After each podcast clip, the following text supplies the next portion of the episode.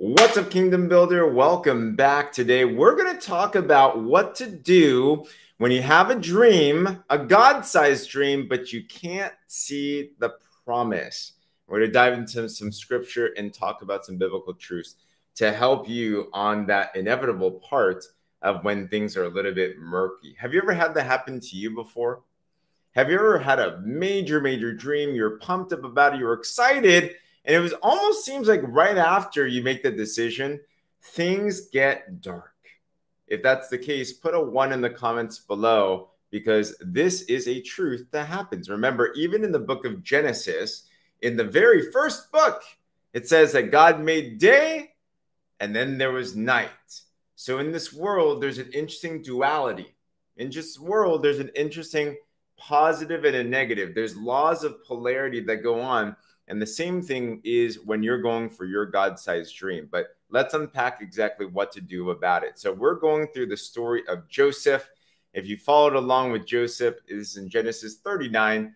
Um, Joseph had a dream when he was 17 years old that his brothers and his family would bow down before him. Brothers didn't like that, sold him to slavery. And now here's Joseph being a slave. 39 1. Now Joseph had been taken down to Egypt and Potiphar, an Egyptian officer of Pharaoh, the captain of the bodyguard, brought him from the Ishmaelites, who had taken him down from there. And the Lord was with Joseph, and he became a successful man, and he was in the house of his master, the Egyptian.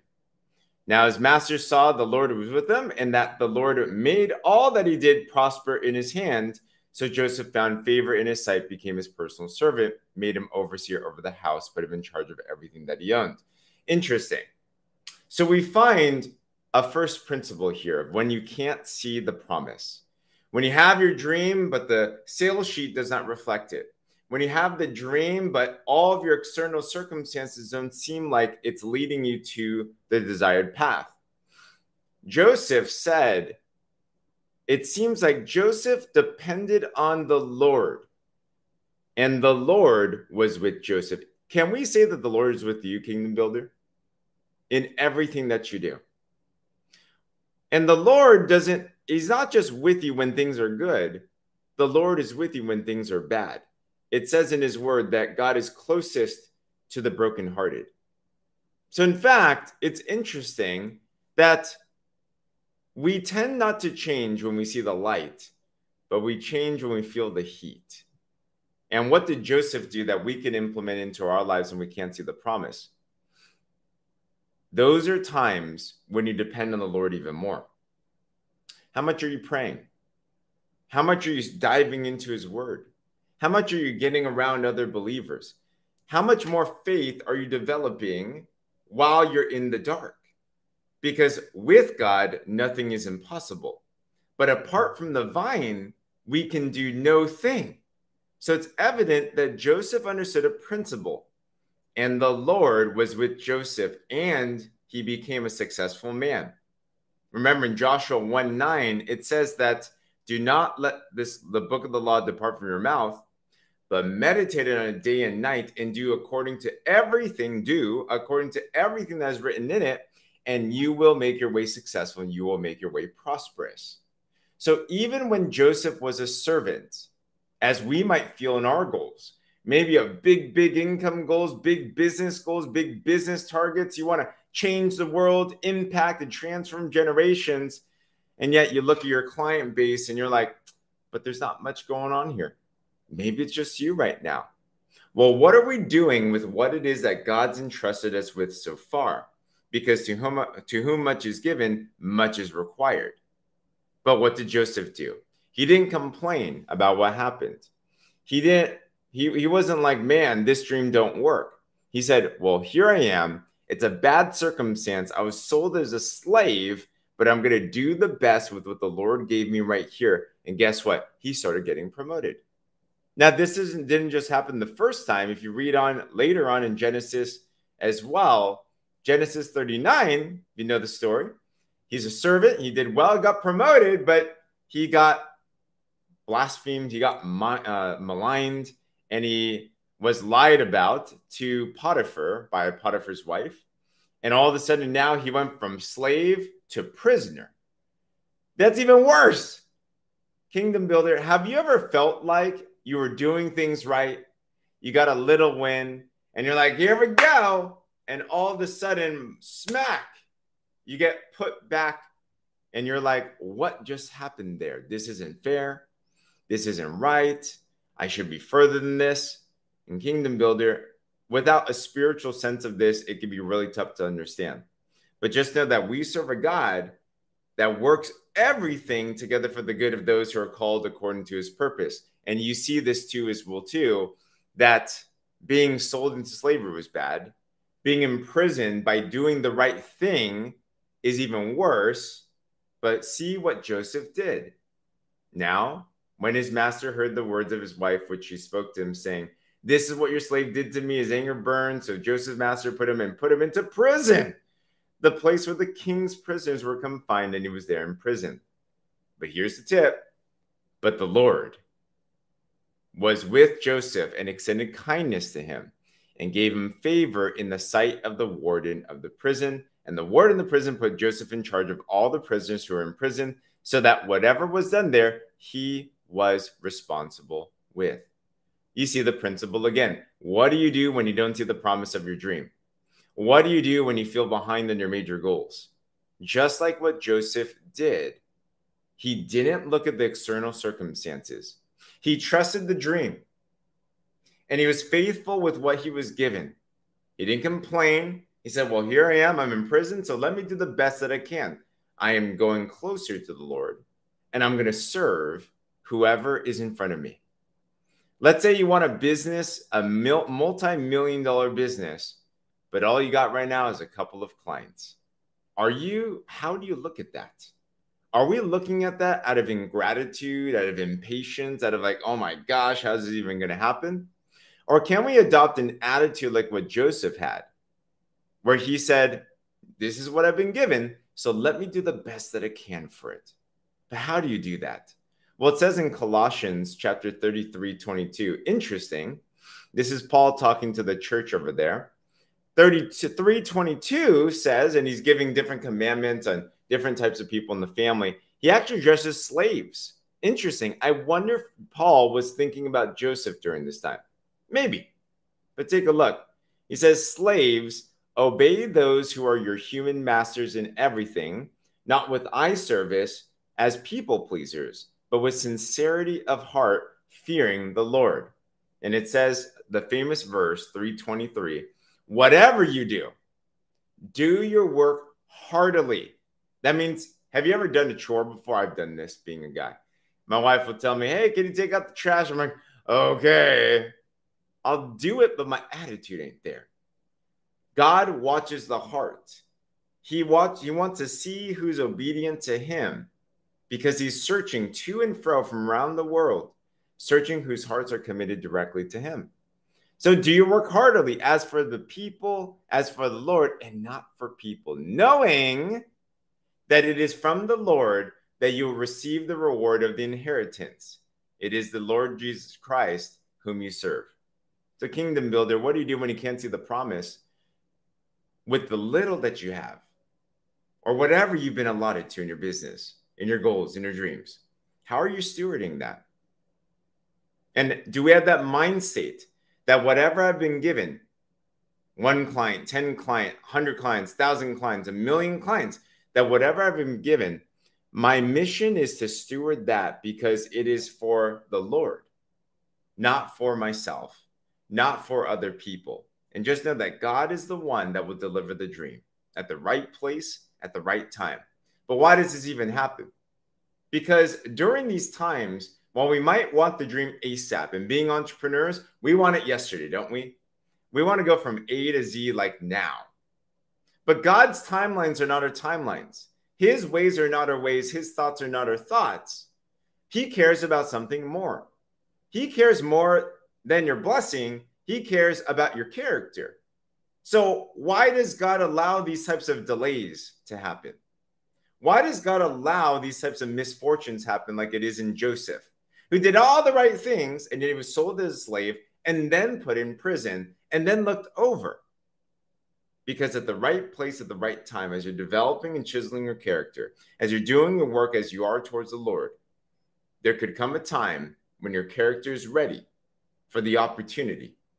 Because if you know the story of Joseph, it's commonly said that he went from the pit to the palace in one day, which is true. That event happened. Your event for your promotion could be one day. Your your life could change with one person. Your life could change with one meeting. You never know when the opportunity is going to break. But the reality is, while that event happened where Pharaoh uplifted him to be second in command, I'm glad to see you, Sean. Glad to see you, man. Good morning. Even though that event happened once, the reality is Joseph had 30 years plus of testing, but he was diligent with what he was given. He was faithful with the little that he was given. So, with the little that you might think that you have, the little money, the little time, the little talent, whatever that it is, are you working heartily as if you're working for the Lord, knowing that He's the one that gives the promotion? He's the one that freely gives, He's the one that freely get, takes away. And we see in Joseph that he understood this principle. But this is what happened. Get it? Watch the end of the story. So all of a sudden, Joseph is in prison and he starts to interpret some dreams from the chief cupbearer. And then there was also another person, servants of the Pharaoh. They remembered this dream. Pharaoh has these dreams. Pharaoh can't get an interpretation from them. And all of a sudden, that servant of the Pharaoh that had his dream interpreted from Joseph was like, Oh, yeah, that's right. There's this Joseph guy. He's in prison right now. He can interpret dreams. You go talk to him. So here it comes Genesis 41. Then Pharaoh sent word and called for Joseph. They hurriedly brought him out of the dungeon, and when he had shaved himself and changed his clothes. He came to Pharaoh. Pharaoh said to him, I have a dream. No one can interpret it. I heard you can. That when you hear a dream, you can interpret it. Joseph then answered, saying, Here's a powerful thing. It's got nothing to do with me. God will give Pharaoh an answer for his own good. Remember, your gifts and your talents are always from God. As it says in James, that every single gift comes from the good and perfect God above. So remember here, Joseph, even in front of Pharaoh, he could have he could have raised his ego. He could have been like, "Man, I've been training this entire time. I've been waiting for an opportunity like this. You should have seen me. I'm like the dreamer." But even in front of Pharaoh, with humility, he said, "It's not from me, it's from God." Kingdom building. This is why this is why we have these types of things. The way to develop humility is you got to be beaten down sometimes. Gonna get an amen on that? Pride comes before the fall. We know that. But Joseph, after years and decades of being beaten and and and overlooked and and just just not not having good luck, you can call it, all of a sudden comes in front of Pharaoh and he has the utmost of humility. And he's like, It's not from me, it's from God. But let's see what we can do. He was always serving the Lord rather than serving other people, as it says in Colossians. I struggle with people pleasing. How about you? But the best way to overcome people pleasing is you got nothing. And the only person you can please is God Himself. Get ready. Here we go. To conclude the story. So Joseph ends up interpreting the dream. I'm going to skip past that part. And this is what happens Joseph told the dream. And here we go. Joseph not only interprets a dream, he also actually gives Pharaoh a business plan. And here we go. Genesis 41 33. Joseph says, So now let Pharaoh look for a man discerning and wise, appoint him over the land of Egypt. Let Pharaoh take action, appoint overseers in the charge of land. Let him take a fifth of the produce of the land, keep it as a tax. Basically, he's giving them a plan to overcome this famine that comes, right? So it's like a really good business plan, wisdom straight from the Lord. And all of a sudden, um, this is what Pharaoh said. Now the proposal seemed good to Pharaoh and to all his servants. Genesis 41 38. Pharaoh said to his servants, Can we find a man like this? in whom there is a divine spirit? So Pharaoh said to Joseph, Since God has informed you of all this, there is no one as discerning and wise as you are. You shall be in charge of my house, and all my people shall be obedient to you. Only regarding the throne will I be greater than you. See, I've placed you over all the land of Egypt. There we go. From pit to palace in one day. But it was decades of preparation. And with you and your dream, with your business plans, with what you want, with your dreams for your family, your future, and everything, what you got to do when you don't see the promise is the promises come from the God. It says if you delight yourself in the Lord, then he will give you the desires of your heart, meaning that he will place these inspired ideas, that dream, that desire, that accolade, that achievement. Believe that it's from God. But what do you do when you can't see the promise? Serve as if you're serving the Lord. Disconnected from the circumstance, disconnected from what you see on the sales sheet, disconnected from what you see with your eyes. Because understand that God is searching for people who trust Him, who are willing to be able to be entrusted with more.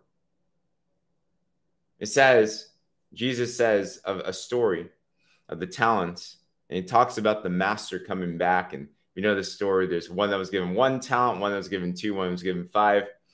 The five doubled it, the two doubled it, and the one hit it. The master came back and went to the ones that doubled it and said, Well done, good and faithful servant. Because I could trust you with a little, I will entrust you with a lot. Kingdom builder, if God came to you right now, if Jesus came to you right now and asked you the question, How are you stewarding what I've been giving you? How are you stewarding the customers I've given you, the time I've given you, the talent, the treasure I've given you? Would he say, Well done, good and faithful servant? And would he say, I'm going to entrust you with more? Because if so, keep on going. And as we conclude this series on the journey of a God sized dream, you'll see exactly what we need to do. But perhaps you're in that place right now. So I hope this encouraged you. If it did, like this, comment, share, subscribe, all that type of cool things as well too. And by the way, if you haven't seen yet, I just came out with my first book, and these is this is packed biblical principles help you get unstuck and achieve the impossible. The miraculous breakthrough formula. If you're interested in more information about that, check out the link in the caption, or also you could just go to miraculousbreakthroughformula.com. This will bless you, get you into God's presence, and uh, amazing things are going to start to happen. But other than that, we'll see you on the next conversations. God bless.